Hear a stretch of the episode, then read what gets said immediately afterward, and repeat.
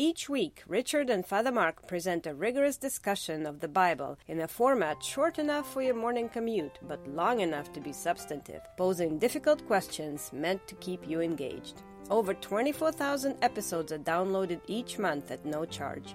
Please consider marking your level of support with a one time donation or by pledging a small amount per episode. To learn more, please visit patreon.com forward slash Bible. That's P A T R E O N dot com forward slash Bible. Thank you. Hi, this is Father Marc Boulos with the Bible as Literature podcast. At first glance, St. Paul's admonition in 1 Corinthians chapter 5 that the faithful are not to associate with immoral people seems to imply that the church should safeguard its purity by avoiding people outside the community. No interpretation of 1 Corinthians could be further from the truth. On the contrary, when Paul speaks of immoral people in chapter 5, he is referring to people within the church. To borrow a line from Mark's Gospel, there is nothing outside a man which can defile him if it goes into him, but the things which proceed out of the man are what defile the man. Richard and I continue our discussion of 1 Corinthians. You're listening to the Bible as literature.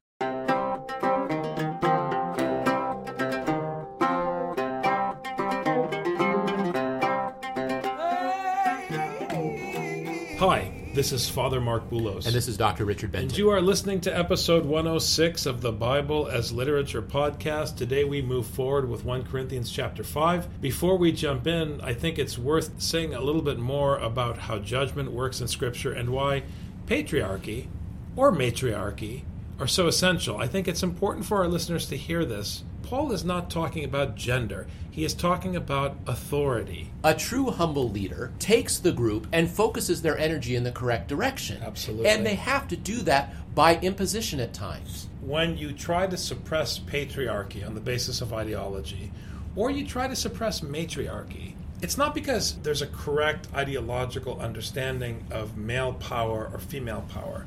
That's not what we're talking about. What we're talking about is your abuse of others. Because when you suppress a patriarch or a matriarch, you may believe because of your social ideology that you are fighting against the man and working toward justice.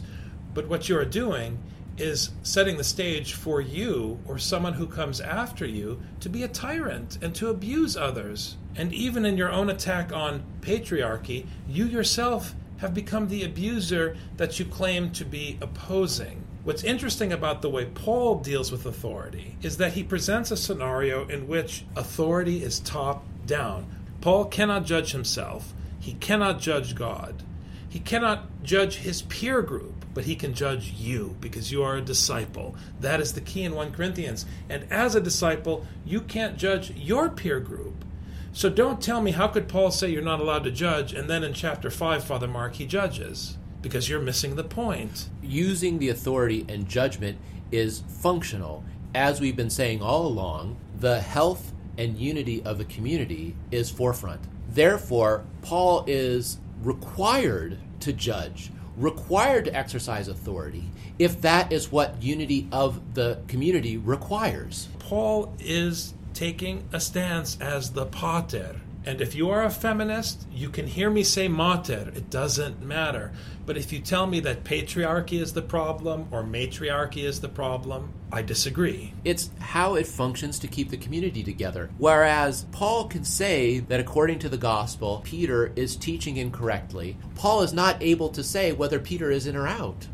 So even though Paul opposes Peter to his face, he does not cast him out. You are no longer an apostle. You are no longer one of God's servants. Because God did not give Paul authority over Peter. Correct. Everyone has their role. Paul is not only allowed, but is required to judge the Corinthians. Paul can say, Peter, what you're teaching is incorrect, and correct him to his face, but he is not allowed to allow Peter in or out. Paul tells the members of the community if you see someone acting incorrectly, you need to tell them as your peer. So, correcting somebody and judging somebody are different actions. But Paul here in Corinthians is required to judge the Corinthians. He has to. That is his calling. It is actually reported that there is immorality among you, and immorality of such a kind as does not exist even among the Gentiles, that someone has his father's wife.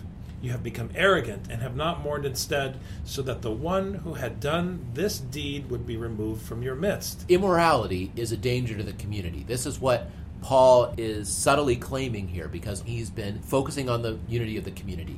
Now you have someone who's committing such an act of immorality that it could lead the community astray. But you can't think about it in terms of sexuality per se, because when you deal with issues of fidelity in Scripture, you are ultimately dealing with fidelity toward God's teaching. This is the function of the body politic of the gospel. It is to be the bride of God, the obedient bride of God. Now, you might say, Father Marc, you're just reading into it, but that's because you haven't read the rest of 1 Corinthians. Because the whole discussion later on is about fidelity to the body politic of Jesus, because the ones who are becoming the abusers in the Corinthian church are using the gospel as an excuse to justify their social gain by hobnobbing with the elite in Roman society and communing with them during their pagan rituals. But Paul's argument, as we'll see later, is that by communing at these pagan rituals, they're dividing the body of Christ because although it's just a ritual and it doesn't mean anything, you are walking away from the Sympotin, which is where they would gather for their koinonia, you are walking away with the false teaching in your mouth by consuming their offering. And here, there's a special kind of immorality happening in this particular situation because, like you were saying, whether you want to say pater or mater, it doesn't matter. In the household, when dad's not around, who's in charge? Mom's around. Read The Cat in the Hat to your children until they're old enough to read Genesis. Just read The Cat in the Hat. When mom comes, you're done. You're done. That's the epiphany. That's how it all functions. So here, this is a problem because when a man marries his father's wife, he's messing with the hierarchy. As a son, you're under your father's wife. It can be your biological mother, maybe not. Either way, they are functioning as mater. As a son, you are not allowed to jump to the next rung and say, oh, now I'm the husband of my mother, then you're the father. But just like you can't be your own grandpa, you can't be your own father. It's this, a lack of order. That's the key. He's, this is why it's not even found among the Gentiles, because the Gentiles understand basic authority. It's like Jesus and the centurion. When I tell one of my servants to do something, he just does it. I understand authority. I might not know the gospel per se, I didn't read it, but I know that if you tell one of my servants to do something, he's going to do it. It's so insidious that Christians hear all these stories and all these writings and come away with the opposite teaching. It's insidious we were talking earlier, how is it that people read 1 Corinthians and don't see this? It's because, as Paul says elsewhere, they read Scripture with blinders on. If you come to Scripture looking to find neoliberalism, that is what you will find. If you come to Scripture looking to find conservatism, that's what you'll find. If you come to Scripture and when you don't understand something, instead of trying to make it fit, go back and try to understand the historical context and challenge yourself with what other scholars have wrote and study the languages and study the history. It doesn't mean that you'll be right, but it means that you'll at least be making an effort to submit your mind to what the writer is saying. Don't worry about agreeing or disagreeing. Don't worry about how it fits or doesn't fit. Just submit your mind to what he's saying. Because the first time I came across these ideas as a student of the Bible, it wasn't to me an obvious thing or something that was easy to accept because we are programmed and it is driven into us that there's a problem with authority. And we are shamed and made to feel stupid for even thinking that authority is necessary or relevant. I mean, many people believe authority is wrong. So to actually see that Paul is taking the very thing that we despise and making it the center point of his teaching, it's not obvious if you are enslaved to your own cultural milieu. Just think about baseball. You can yell at the umpire as much as you want, but you may not touch him. And his rule stands. This is how authority functions. You might disagree. You can disagree a lot with the authority, but the authority stands. But, and without an umpire, remove the umpires from baseball, And it's going to be chaos anyway, and no one's going to have any fun. Baseball can't function without authority. This is ultimately the folly of idealism, and this is where abuse comes in. This is where tyranny comes in, because they create a world in which everything is equal, everything is fair, and no one stands out, and no one has authority, and men and women are the same, and everything is wonderful. That's the world they create in their mind, and then they live in the real world, where in order to function as an organization, you need authority. Where in order to execute a plan, you need directives. You can say what you want about new models of leadership in corporations at the end of the day, even if you don't give them a title, someone functions as the mater or the pater, because that is how our species functions. I don't know what else to say. If you have somebody who is working on a team and they seem too cozy with the manager, then you start to have chaos break out because people wonder what's the line of authority? Is that person equal to me or not equal to me? This can undermine the viability of a team. And this is exactly what's happening here. Now we have a child marrying his mother or his stepmother or whatever the situation is here. What Paul is doing here is counter idealism. He is agreeing with the idealist that the abuse of male authority in the Roman Empire is a grave sin. Just like Paul teaches us in his recitation of the Torah that the abuse of kingly authority or tribal patriarchy or tribal matriarchy is a grave sin. But he is also doing something that the idealist is incapable of. He's looking at reality and saying, look, this is the way human systems function. So, how can I fight the abuse of human systems without being in la la land? Because when you try to fight from the vantage point of la la land, you create more abuse. Trump's demagoguery is a direct response to the self righteous attitude of neoliberals. They are the same thing, they are the same function. They're two opposing ideological poles. What Paul is saying is since this is how human systems work, let's transfer the authority from the ego of the individual to the ego of the text so that we are guided by a set of divine principles and not by the whim of some egotistical Roman parent. The Roman pater is about the ego, whereas in Paul's community, the pater is about the community. But the authority remains. You cannot blow kisses from the amvon. You cannot do it. It does not work. You have to speak with authority. It is the decree of the king. I keep insisting on this because this is why our churches of all denominations are lukewarm in the United States. Whether they are conservative or liberal, they are lukewarm, and as we hear in the Johannine writings, in the end the Lord will spit them out. He's not interested in mediocrity or just getting along. He wants us to have some flavor, but the flavor doesn't come from us. We are not the salt of the earth because of our ideology. We become salty when we carry the salt from the Lord's basket to the nations. For I, on my part, though absent in body but present in spirit, again, this is the point, even Paul is not the one judging you, even though he's judging as the pater. Because how can he be present in spirit? What does that mean? Now, if you don't deal with the word spirit as a technicality in the text, you can easily dismiss this verse by saying, oh, Paul was present the way Yoda is present at the Jedi Council when he's absent. No. Paul is not present as an individual in the church in Roman Corinth. His letter is in the church in Roman Corinth. He left his word. It's the authority, it's the teaching that is present. That's how he's present in spirit. So he's absent, but because you have his teaching, he has already judged the one who has committed this. What does he mean he's already judged him? It's not that he knew that this case was going to happen and, and he foresaw by some magical principle the future. No. He knew that human nature is to transgress the body politic of the gospel, the body politic of this community. And so he said, someone's going to commit immorality, and when they do, this is how they should be well, judged. he's already taught in four chapters about the importance of unity and of understanding authority, and here's someone who is dividing by their lack of appreciation for authority. So he's judged as though he were present, meaning I don't have to be there for my teaching to apply, and I know you're not applying my teaching because this is happening. In the name of our Lord Jesus, when you are assembled, and I with you in spirit, meaning you open the book and read the letter, which we do in our churches to this day. You never hear the gospel story until you've heard the letter of Paul. With the power of our Lord Jesus, the letter is read in church. I have decided to deliver such a one to Satan for the destruction of his flesh, so that his spirit may be saved in the day of the Lord Jesus. Meaning that when the epistle is read, and Paul takes out the whip and he cracks it, you have no right to stand in between the reading and the conscience of the one being whipped because you're afraid it might hurt their feelings or they might be put out of the community by their conscience or whatever.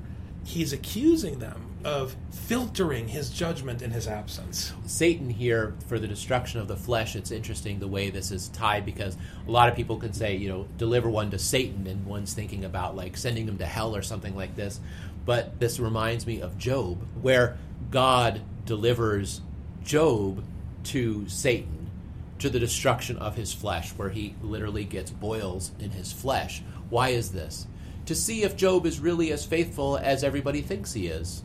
So, let him be tested to see if he really believes. Remove him from the community. Yes. See how badly he wants to be part of the community. I think he's dividing the community.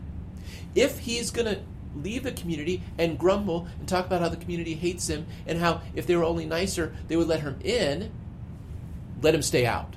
But if he goes out and he says, you know what, I really think division of the community is a bad thing, I'll do whatever it takes to be united again to the community, okay, then maybe we can believe him. But send him out, and like God allows with Job, let's see how good he actually is. Let's test him and see.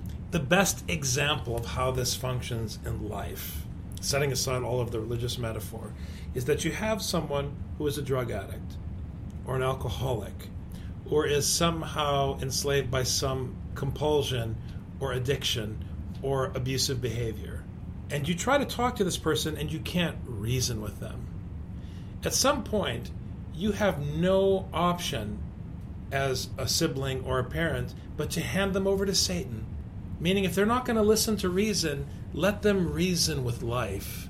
If someone says they're not an alcoholic, buy them a drink. Just push them over the edge. Either they'll enjoy the drink or they'll come faster to the realization that they're alcoholic. This is what it means to hand someone over to Satan because ultimately, when they hit rock bottom, the destruction of their flesh, then there's a chance they can turn things around. But if you coddle them and just wean them along, which is the way churches function, the funny thing is, they don't take someone out of a church because they are disabling the gospel or threatening the gospel. Because unity without the gospel is just vanity. They throw someone out of the church who makes the church an uncomfortable place to be. That is where we are. When in fact, the church should be an uncomfortable place to be. And the one who fights that discomfort is the one who should be cast out until they're ready to deal with reality. You see how things are twisted. Your boasting is not good. What are you boasting in? We know later on in 1 Corinthians, you're boasting that it's okay for you to eat meat offered to idols. You're claiming that since it's just meat, you can go attend a service to Venus so that you can socialize with wealthy Romans. And then you want to come back and partake of the bread and wine at the table fellowship where you hear Paul's letter and say that it's fine. Paul is saying it's obviously not fine because you've become arrogant. You have acquired the attitude of the Roman pater, and so now I am the scriptural pater, and I'm going to cut you down to size. Oh, we don't judge. One thing that's great about us is we don't judge. One great thing is that we don't look askance. We let everyone do what they want to do. We know the gospel gives us freedom to do what we want, so we're willing to extend that to anybody. Let anyone do what they want. That's what's great about our community is we treat everybody nicely. Do you not know that a little leaven leavens the whole lump of dough? So Paul is concerned that a little bit of corruption in the community is going to infect the entire community. The leaven here is the bacteria that you put a little pinch of in a loaf of bread that makes the entire loaf grow. And the correct leaven is the agitation of the gospel. Right, and during this time, understand that whenever you put leaven in, this is bacteria. If you put in bad bacteria, it can make the entire loaf sour and inedible.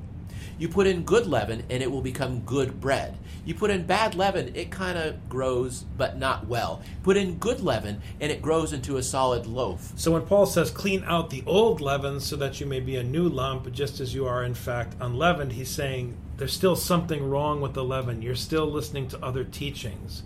You're still not allowing the leaven of the gospel to operate on its own for your sake, and because of that, one sour apple ruins the whole basket, is essentially what he's saying. For Christ our Passover also has been sacrificed. Therefore, let us celebrate the feast not with old leaven, nor with the leaven of malice and wickedness, which again is the leaven of the simpleton. He's contrasting the Eucharistic meal with the pagan rituals in Roman Corinth. He's saying that even though we know there is no such thing as Venus, you are giving Venus and Zeus and Apollo a reality because you are communing with the teaching of the Romans and you're polluting the church with that teaching. That is what he is saying here. That's the leaven of malice and wickedness because it's abusive. Instead, you must celebrate the feast with the unleavened bread of sincerity and truth, which is an obvious reference to Exodus. I wrote you in my letter not to associate with immoral people. I did not at all mean with the immoral people of this world, or with the covetous and swindlers, or with idolaters, for then you would have to go out of the world. So, this is a very strong critique because we can say in our communities, well, the Bible doesn't want us to associate with darkness. So, therefore, all those dark people out there, the pornographers and the drunkards and the drug dealers, we're supposed to stay clear of them. And Paul is saying, no, no, no. When I say don't associate with immoral people, I don't mean the immoral people out there. talking about you. I'm talking about the immoral people sitting next to you in the pew. This is the heart of the matter. What's difficult for Christians to accept is what the nations say about you is true. I've had people say, Father Marc, what you're saying is what people outside the church say. And I said, Of course they say it. Because if you want to know the truth about yourself, listen to what your enemies say about you. Obviously, that's the brilliance of the gospel. Wisdom is to make every effort to hear what your enemies are saying about you and how they judge you. And if you listen with open ears, you'll end up holding hands with your enemies. The average person is going to condemn the immoral person outside the group and justify the immoral person inside the group. Paul is turning that on its head.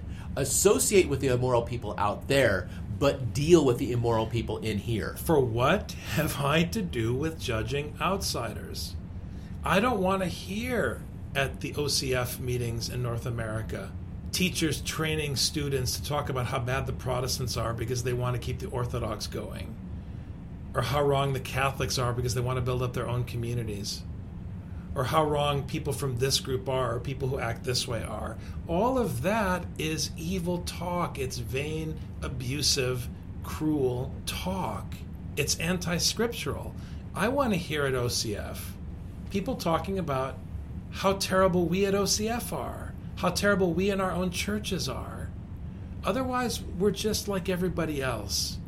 And just like self righteous neoliberalism produces self righteous conservative demagoguery, your self righteous, self content, self approving form of religion is going to justify and increase unbelief and ungodliness. Do you not judge those who are within the church? But those who are outside, God judges. The judgment is top down. You can't judge outward, you can't judge upward, you can't judge laterally. God judges. Everybody, because everyone is under Him. And the top down judgment comes from Him on His orders. And if they ask you, Who told you to say this? you shall tell them that I am told you to say this. That is the point that Paul is making here. Since God judges, remove the wicked man from among yourselves on God's authority and on Paul's authority, who represents God. Thanks very much, Dr. Benton. Thank you, Father.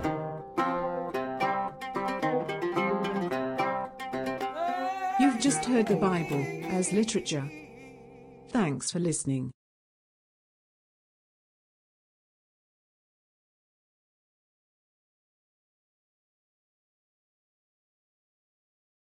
The Bible as Literature is a production of the Ephesus School Network.